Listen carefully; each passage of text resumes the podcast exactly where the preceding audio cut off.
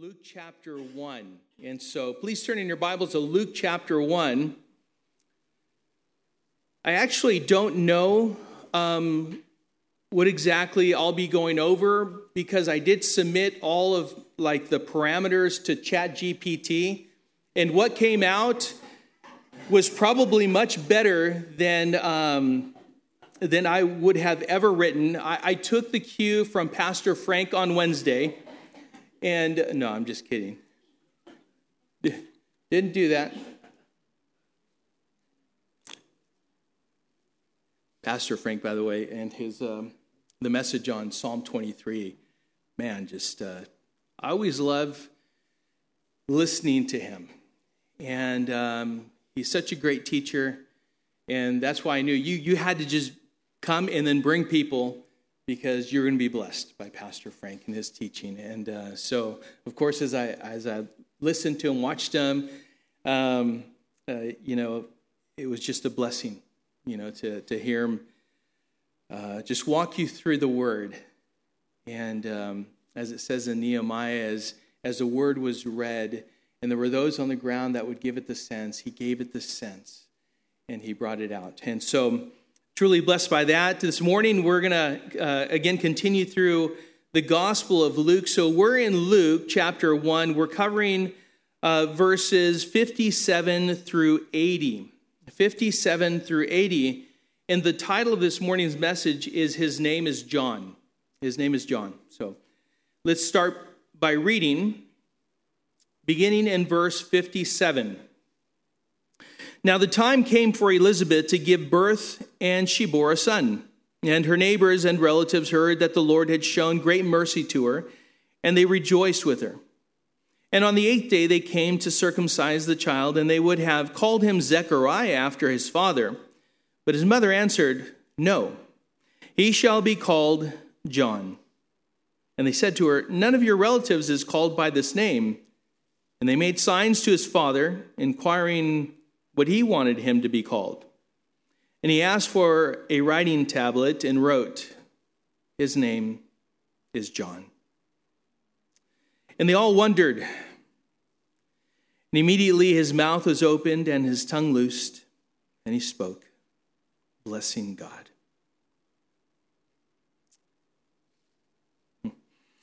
And fear came on all their neighbors, and all these things were talked about through all the hill country of Judea. And all who heard them laid them up in their hearts, saying, What then will this child be? For the hand of the Lord was with him. Father,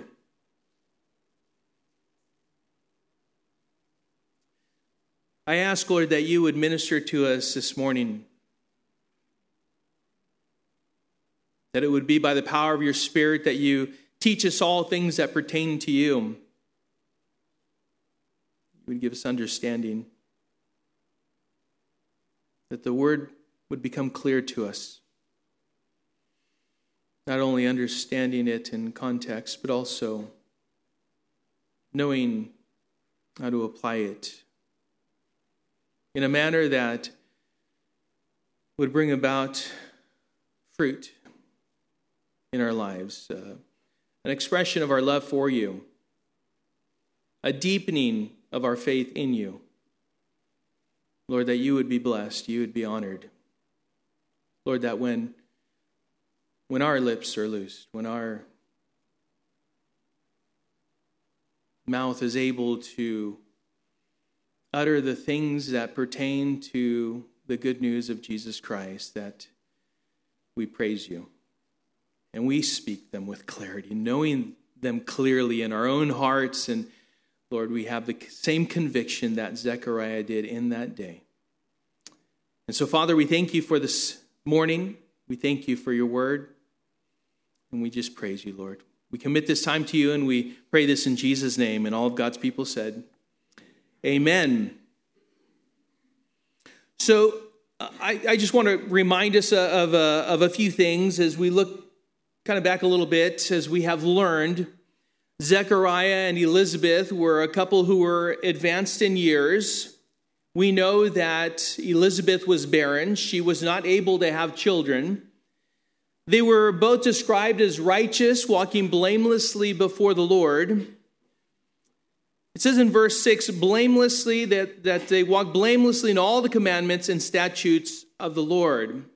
And, and I wanted to make mention of that because even with that, and we need to be reminded that in spite of that, even though they had not been able to have children, they did hope and pray for a child. And they did something that was very important.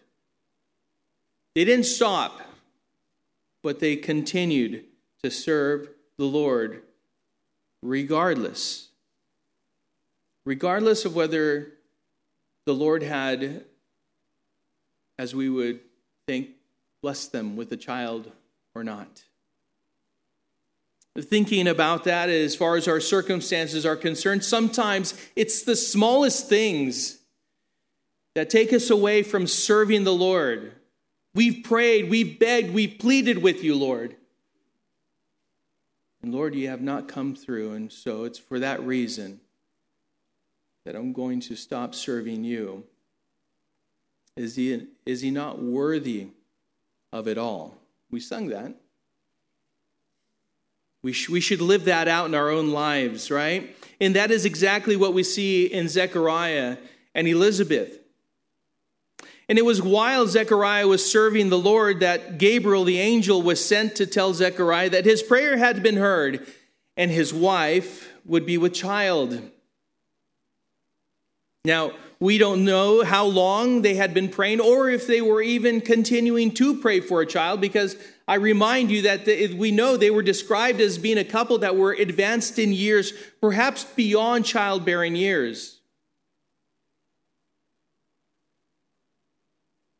When the angel came with the news, we, knew, we know that Zechariah doubted.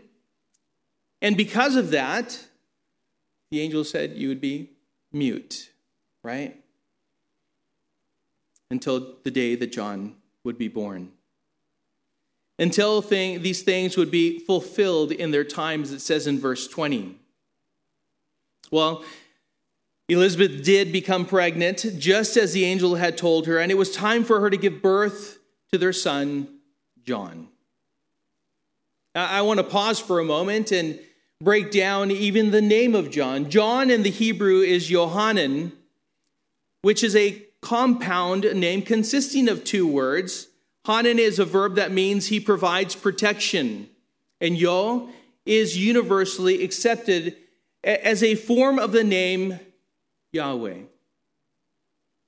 So you put the two together, and John means Yahweh provides protection. I remind you also that Luke was writing this narrative so that Theophilus, that is, the beloved of God or the lover of God, may have certainty concerning the things that he had been taught. Certainly, we need to be reminded that Yahweh is our protection. He is our everything. He is the I am. There is nothing more important to be certain about than your personal, eternal protection from damnation.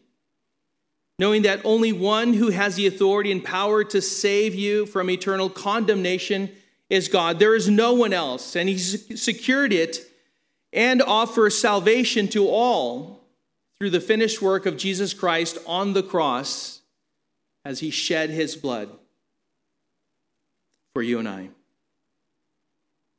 You see, as we know, God fulfilled what he had prophesied. And that is that God provided himself a sacrifice, just as he said, just as he promised. And because Zechariah believed that God's promises are true, they named the baby boy John, just as God has, had instructed him to name him. As we will see, Zechariah was not only convinced that God had blessed him and Elizabeth, with his son, but more importantly, he was convinced that their son was set apart by God to fulfill a specific work for him. In verse 17, it says, To make ready for the Lord a people prepared. Uh, we see similar acknowledgments of consecration as seen in Hannah in her son Samuel in 1 Samuel chapter 1, Jacob with Joseph in Genesis 37 through 50, Manoah and his wife with her son Samson in Judges 13, and even Mordecai and his cousin Hadassah, better known as Esther, right?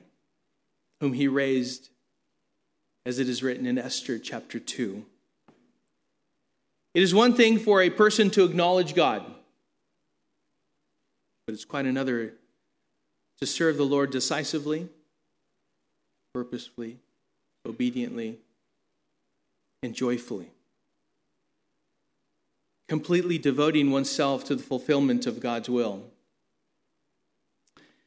In fact, uh, I uh, oftentimes quote 3 John 1 4 I have no greater joy than to hear that my children are walking in the truth. Uh, this is exactly what this means.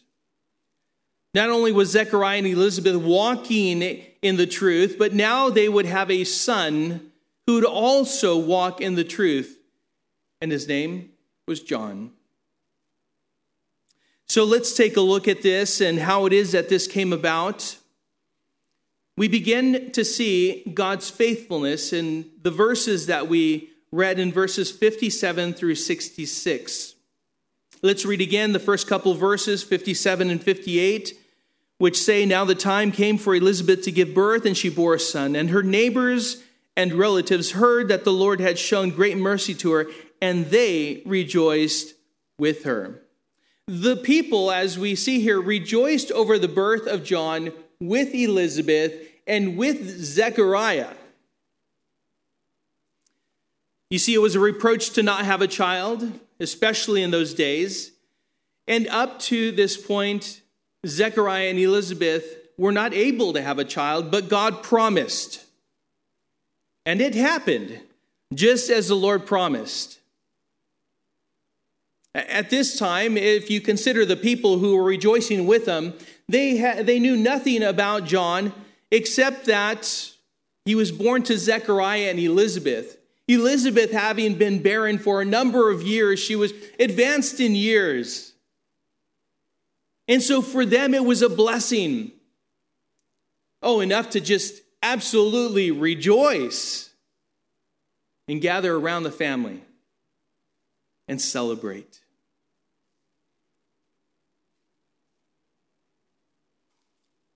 Luke 1 14, if you remember this one verse. The angel said to Zechariah, And you will have joy and gladness, and many will rejoice at his birth.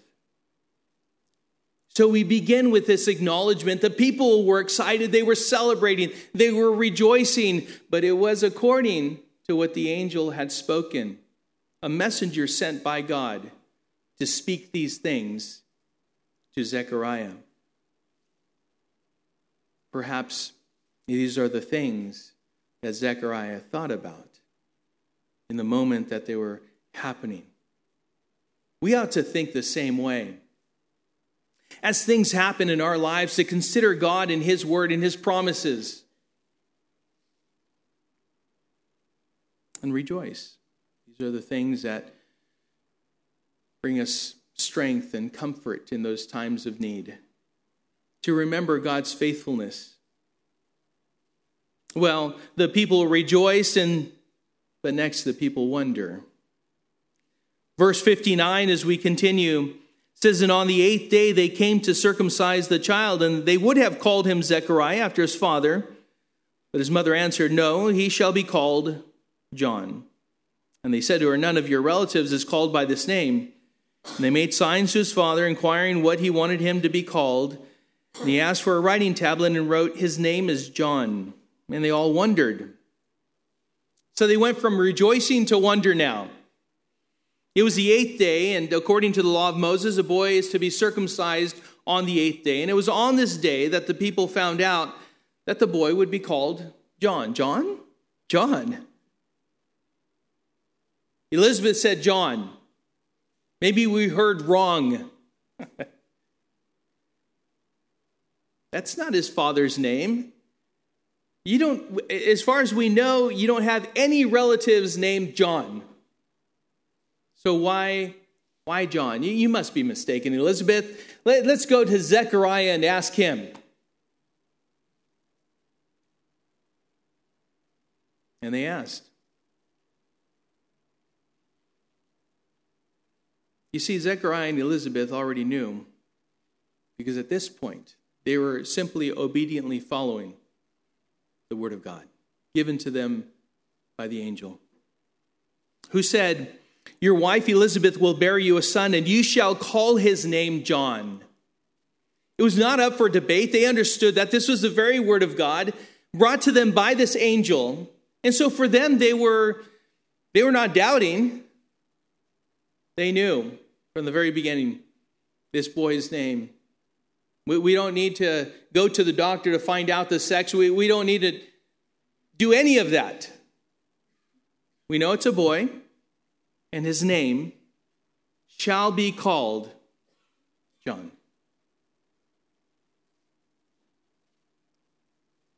It's funny that people were ready to call this is this is Junior right here. But Elizabeth quickly spoke up and said, No, he shall be called John.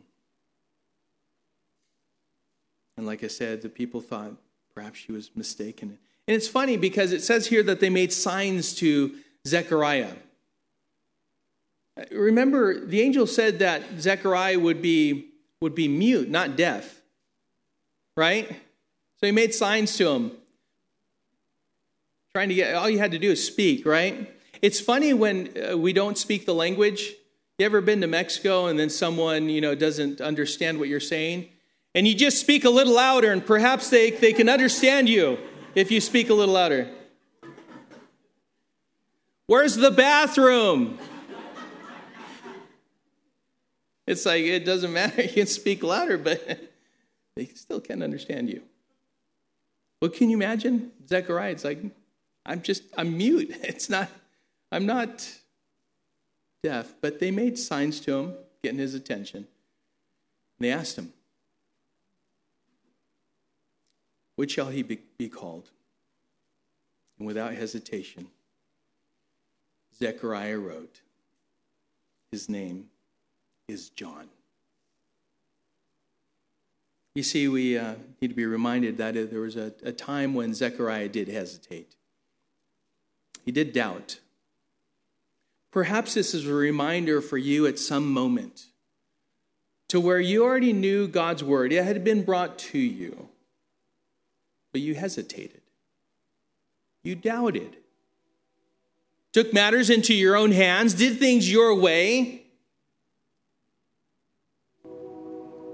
Maybe you didn't become mute, but you became deaf, became deaf. You, you couldn't hear right. And so, therefore, it translated into action that wasn't resembling faithfulness to God. Zechariah had hesitated at first. He had doubted at first when he was brought this word that his wife would be with child. But this time, having a second chance, he responded with confidence, and his response was a statement. It was not a suggestion. He? he didn't write down a list of names. He, you know, these are some nice names. So what do you think? He didn't do that. It was a statement. It was a confident statement His name is John. That is what we ought to come to, brothers and sisters, to a, a point in our lives, in our walks with the Lord, that we make statements of faith. That we don't do it with some question behind those statements or with doubt, but we simply make those statements with complete faith, conviction, knowing that God is true to his word. Well, God gave Zechariah a second chance to acknowledge God's faithfulness to his word. And this time he did not fail. What this did in Zechariah is strengthen his faith and confidence in the Lord. And when he spoke, he spoke with certainty in God, not in himself. He didn't even talk about his faith. He just praised God. That's what he did. His testimony was just all praising God. They knew who he was and they knew what he had experienced for the last nine months. At this point, his mouth was open, his tongue was loosed. He was able to speak, and he just spoke praises. Well, the people at this point, uh, as he wrote this on the tablet, even before he spoke, when, when he says his name is John, at this point they all wondered. They were all just, you know, just pondering this. But even more so, uh, as we see Zechariah speak after nine months of being mute. Verse 64 says, And immediately his mouth was opened and his tongue loosed, and he spoke, blessing God. And fear came on all their neighbors. And all these things were talked about through all the hill country of Judea. And all who heard them laid them up in their hearts, saying, What then will this child be? For the hand of the Lord was with him. So they went from rejoicing to wondering to now fearing. Fear. They had been stricken with fear in their hearts. Fear came upon them. They were deeply concerned. They were in deep distress. You see, you see, they hadn't heard from God in 400 years. And now this was happening? They couldn't stop thinking about this whole event and, and they wondered how this child would be used by God because it was obvious to them that the hand of the Lord was with him, as it says in verse 66.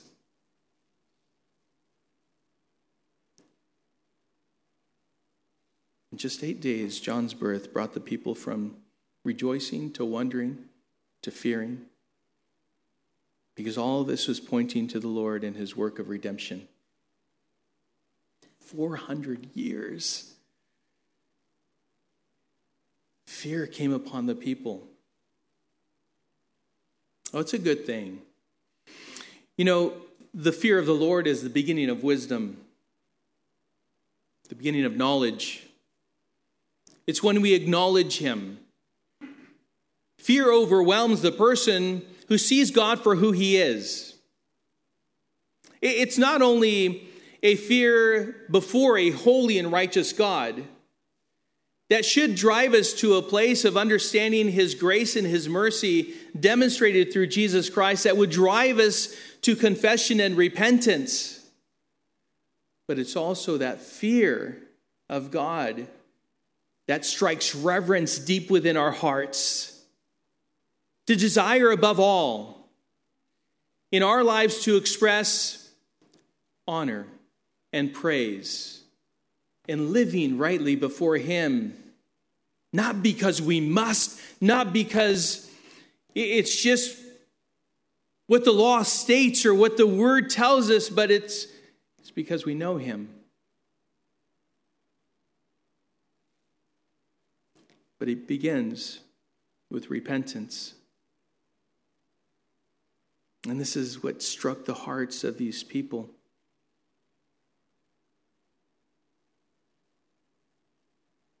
You see, this was all connected to Jesus, the Son of God who was sent to redeem his people.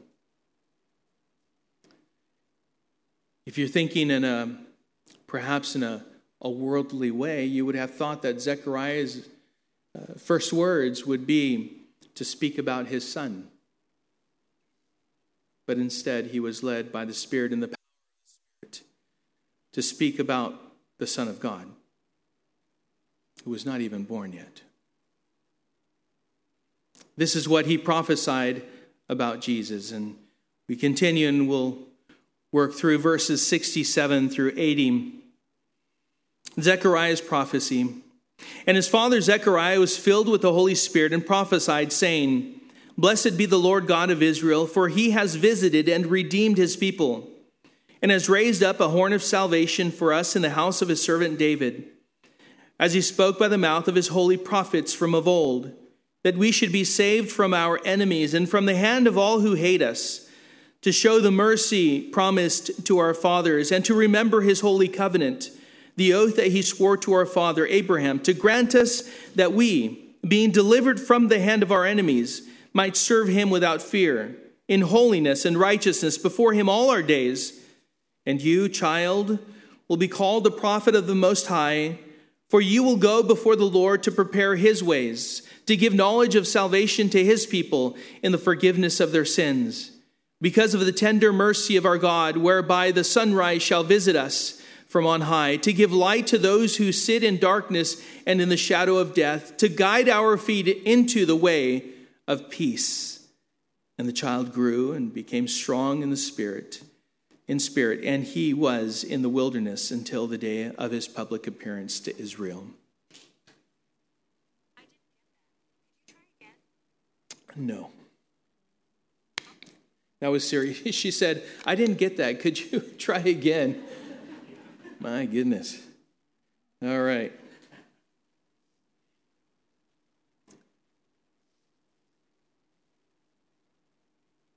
Verse 68. So we're going to just run down this. You got to break it down. We just read through it, but if you just read through that, you think, wow, that, that is truly amazing what he spoke in the Spirit, right? He's prophesying. But in verse 68, he first refers, refers to Jesus as our Redeemer. Verse 68 says, Blessed be the Lord God of Israel, for he has visited and redeemed his people. This means that Jesus Christ has come to set the captives free, but a Redeemer sets free by paying a price on behalf of the captive to deliver the captive. And it was clearly understood by the people in that day, and as we should come to an understanding that this was speaking as, uh, as to Jesus being a redeemer. You see, it was understood that a, a slave or prisoner would have to be set free by someone else. They couldn't do it on their own. Someone else had to pay the price in full to set them free. In Luke chapter 4, verse 16, this is uh, speaking of Jesus, and he came to Nazareth where he, where he had been brought up. And as was his custom, he went to the synagogue on the Sabbath day and he stood up to read. And the scroll of the prophet Isaiah was given to him. He unrolled a scroll and found the place where it was written The Spirit of the Lord is upon me, because he has anointed me to proclaim good news to the poor. He has sent me to proclaim liberty to the captives and recovering of sight to the blind, and to set at liberty those who are oppressed, to proclaim the year of the Lord's favor. And he rolled up the scroll and gave it back to the attendant and sat down. And the eyes of all in the synagogue were fixed on him. And he began to say to them, Today this scripture has been fulfilled in your hearing.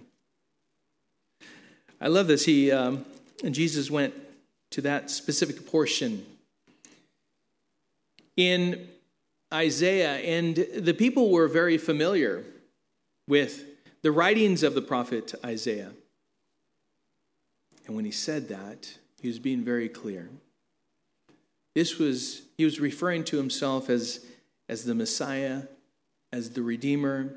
He was here to set the captives free. And so Zechariah speaks of this fact.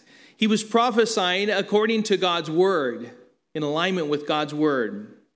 Jesus is our Redeemer, is the first statement that he makes. Secondly, in verse 69, says, and has raised up a horn of salvation for us in the house of his servant David, So Jesus uh, is our Redeemer, and he also makes a statement Jesus is our horn of salvation. What does this mean? Well, it means that Jesus Christ is our victor. It speaks of an army that would have otherwise been defeated if help had not arrived and defeated the enemy for them. Speaks of Jesus, our victor, who has won victoriously over the enemy sin and death. The enemy has not only been defeated, but also can no longer pose any threat to taking us captive and making us prisoners again. In other words, it's total victory. Total victory in Jesus Christ. 1 Corinthians 15 55 says, O death, where is your victory? O death, where is your sting? Well, we know that we have been victorious in Christ over death and sin. There is no sting.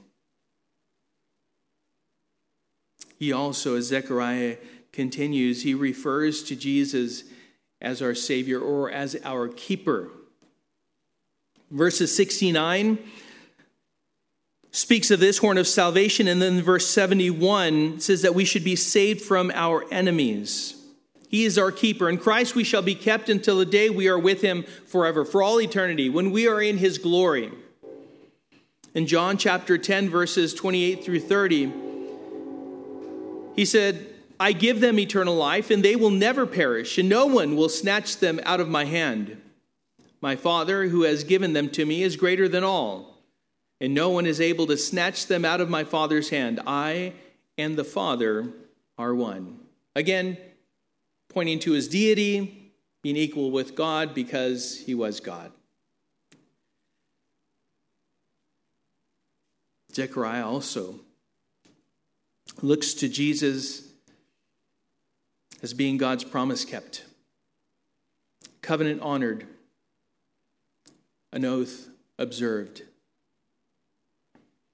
Verses 70, 72 and 73 say, To show the mercy God, uh, to show the mercy promised to our fathers, and to remember his holy covenant, the oath that he swore to our father Abraham to grant us. God promised a coming Redeemer, spoken through the prophets, a Savior that would come from the Jews through the tribe of Judah through the line of David and would be born in Bethlehem. God's promise kept, his covenant honored, his oath observed. You know, there is a reason why we are called to personal integrity. Let your yes be yes, let your no be no. Why? Because it, it speaks of the character of God. He doesn't change, He's the same yesterday, today, and forever. What He spoke, so it is. So with us too, when we give our word, right? When we give our word, we, we follow through with it. Let your yes be yes and your no be no. Come what may. Well, God is an oath keeper. He honors his covenant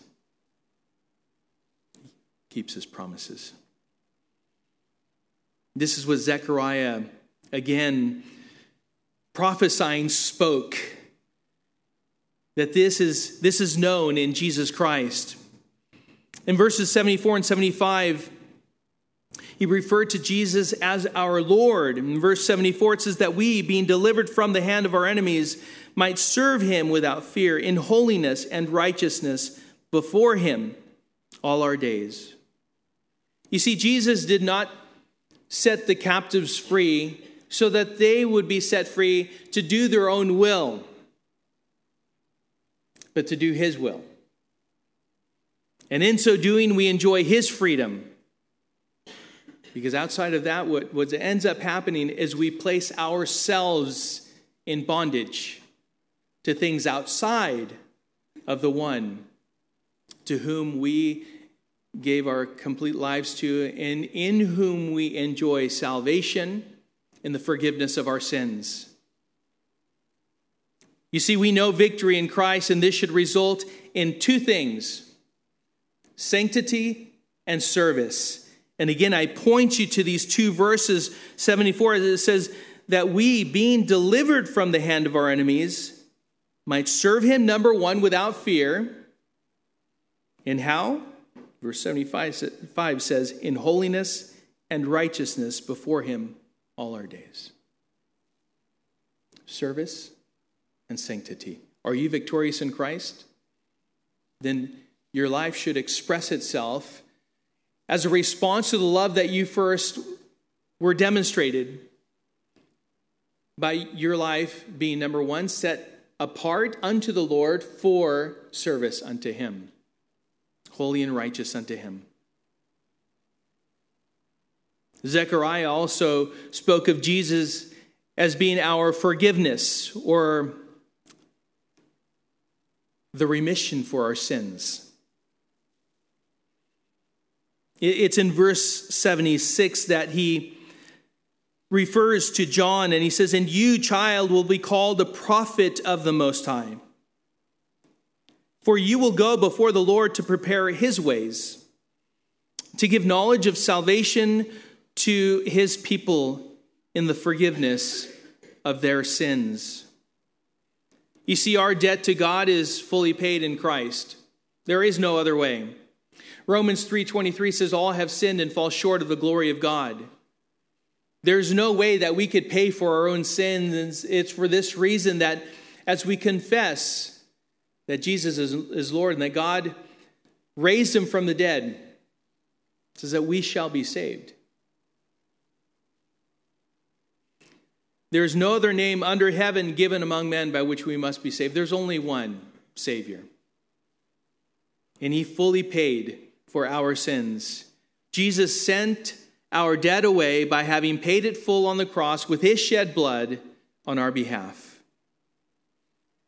In fact, John, as he is baptizing in the Jordan, when he saw Jesus walking toward him. And John 129 said this. The next day he saw Jesus coming toward him and said, "Behold the Lamb of God who takes away the sin of the world." And finally Zechariah he prophesied saying Jesus is our day spring. Verse 78 says because of the tender mercy of our God whereby the sunrise shall visit us from on high to give light to those who sit in darkness and in the shadow of death, to give our feet into the way of peace. You see, God's tender mercies are made known in Jesus Christ. Where there is darkness and death, comes light, life, and peace. But only through and by knowing and believing on Jesus Christ. The moment that you come to the saving knowledge of Jesus Christ, the moment that you completely surrender your life to Christ, and I remember this coming from darkness to light, understanding the newness of life, a new heart, a new perspective, a new hope, a certain hope.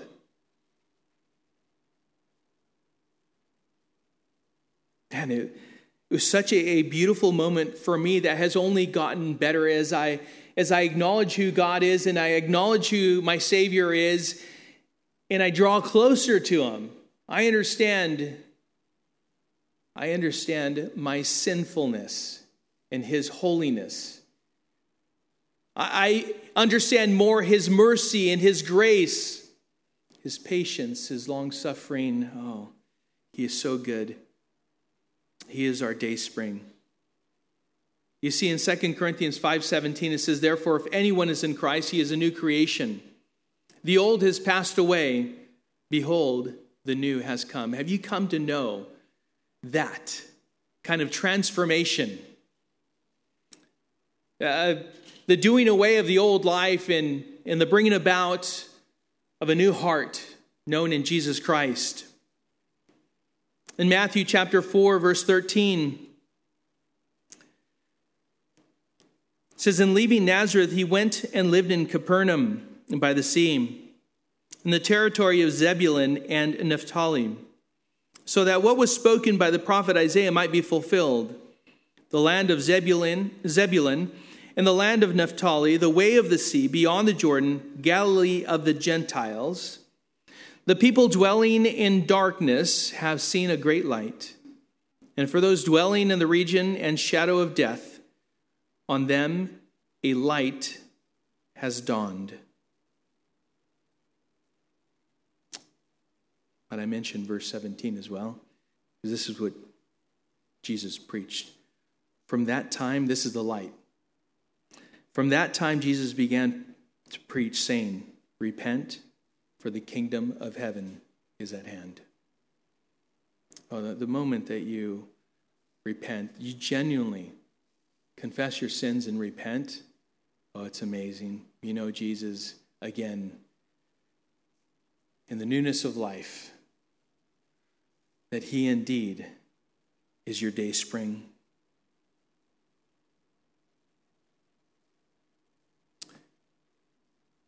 This point, if you consider what Zechariah was prophesying, the people were in awe, began by rejoicing, and then they wondered. Fear had fallen upon them. Zechariah was prophesying. They, they knew these things that he prophesied to be true. And Jesus hadn't even been born yet. Zechariah had not even met Jesus personally. And yet, he was singing his praises by his own words and his actions. He was demonstrating a love toward Jesus. Zechariah was rejoicing over Jesus. I bring you back to a simple statement. His name is John. Zechariah wrote this. His name is John. That's what was spoken. I know this to be true, and so it is. You see, Zechariah wrote this because he confidently believed God's word. That's what I pray for, for God's people, for you, for my brothers and sisters, to come to that place of confidently believing God's word. And then expressing that, not just by the way you live, but also stating it, speaking it with confidence, knowing it to be true. You see, you and I know much more about Jesus than Zechariah did in that day. Think about that. So I ask, what's our excuse? Zechariah knew very little. He wasn't even born yet. He didn't know Romans, 1st and 2nd Corinthians, Galatians, Ephesians, Philippians, Colossians. He didn't know any of that. What, what the Lord did in his church and through his people, he didn't know any of that. He just knew this, and that was enough.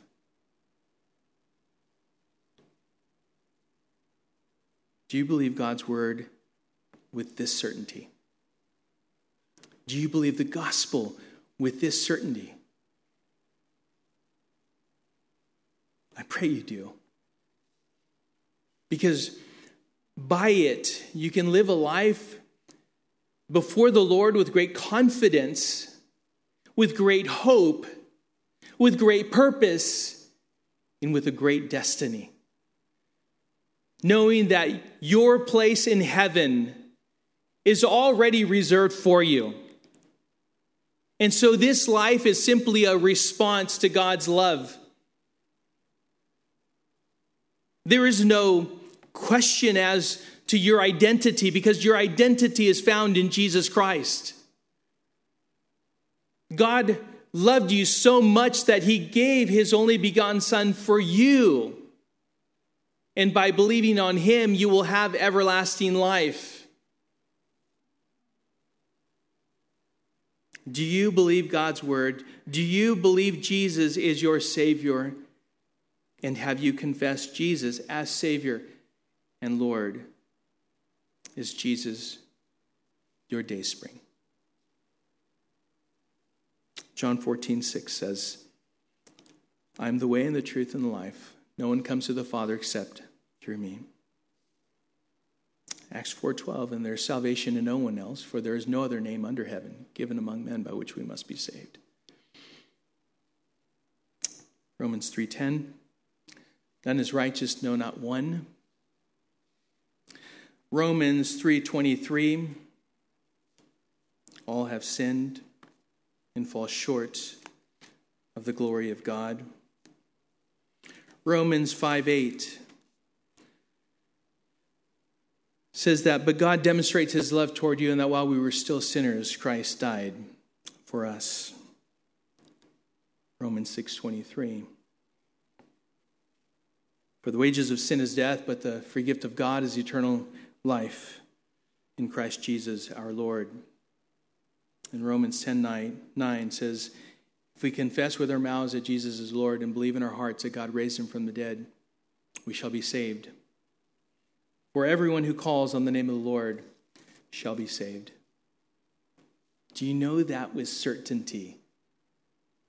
And I pray, church, that we would express it. Not if you don't know that this morning, I pray that today be the day of salvation for you. That as we close our eyes and, and we close in prayer, that, that you would simply confess those sins to the Lord and, and repent of those sins and ask, asking Him to be your Lord and your Savior. And as we read through this, everyone has to go the same route. These again, none is righteous, no, not one. You have to confess Jesus as Lord and Savior to know salvation because He is the way, the truth, and life. No one comes to the Father except through Him. My hope is that you would take the time, confess to Him, repent, and ask Him to be your Lord and Savior. And for the church, let us be strengthened in the faithfulness of God's word, knowing that He is true. Amen. Let's pray. Father, we thank you, Lord, for your word. We thank you for your faithfulness. And I do ask, as our eyes are closed and our heads are bowed, Father, if there's anyone here who does not know Jesus as Lord and Savior, that today be the day of salvation. Lord, that they cry out to you. Lord, Zechariah doubted your word. And in that moment, he was serving you. He was considered to be blameless in your eyes. He was considered righteous before you, even serving you. And yet, even he doubted when you sent word to him. Perhaps some of us need to repent of that doubt. Lord, we're filled with anxiety and worry, and Lord, these thoughts are allowed to toss and turn in our own hearts and minds that are not true. Perhaps even like Zechariah, we could, we doubt your word and its effectiveness, and yet your word is true. So, Lord, I'm, I'm sure that there are some here right now that need to confess that and repent and look to you, knowing that you are you are everything. Our satisfaction comes in knowing you as Lord and Savior. That you have the answers to life and godliness as we come to the knowledge of Jesus Christ.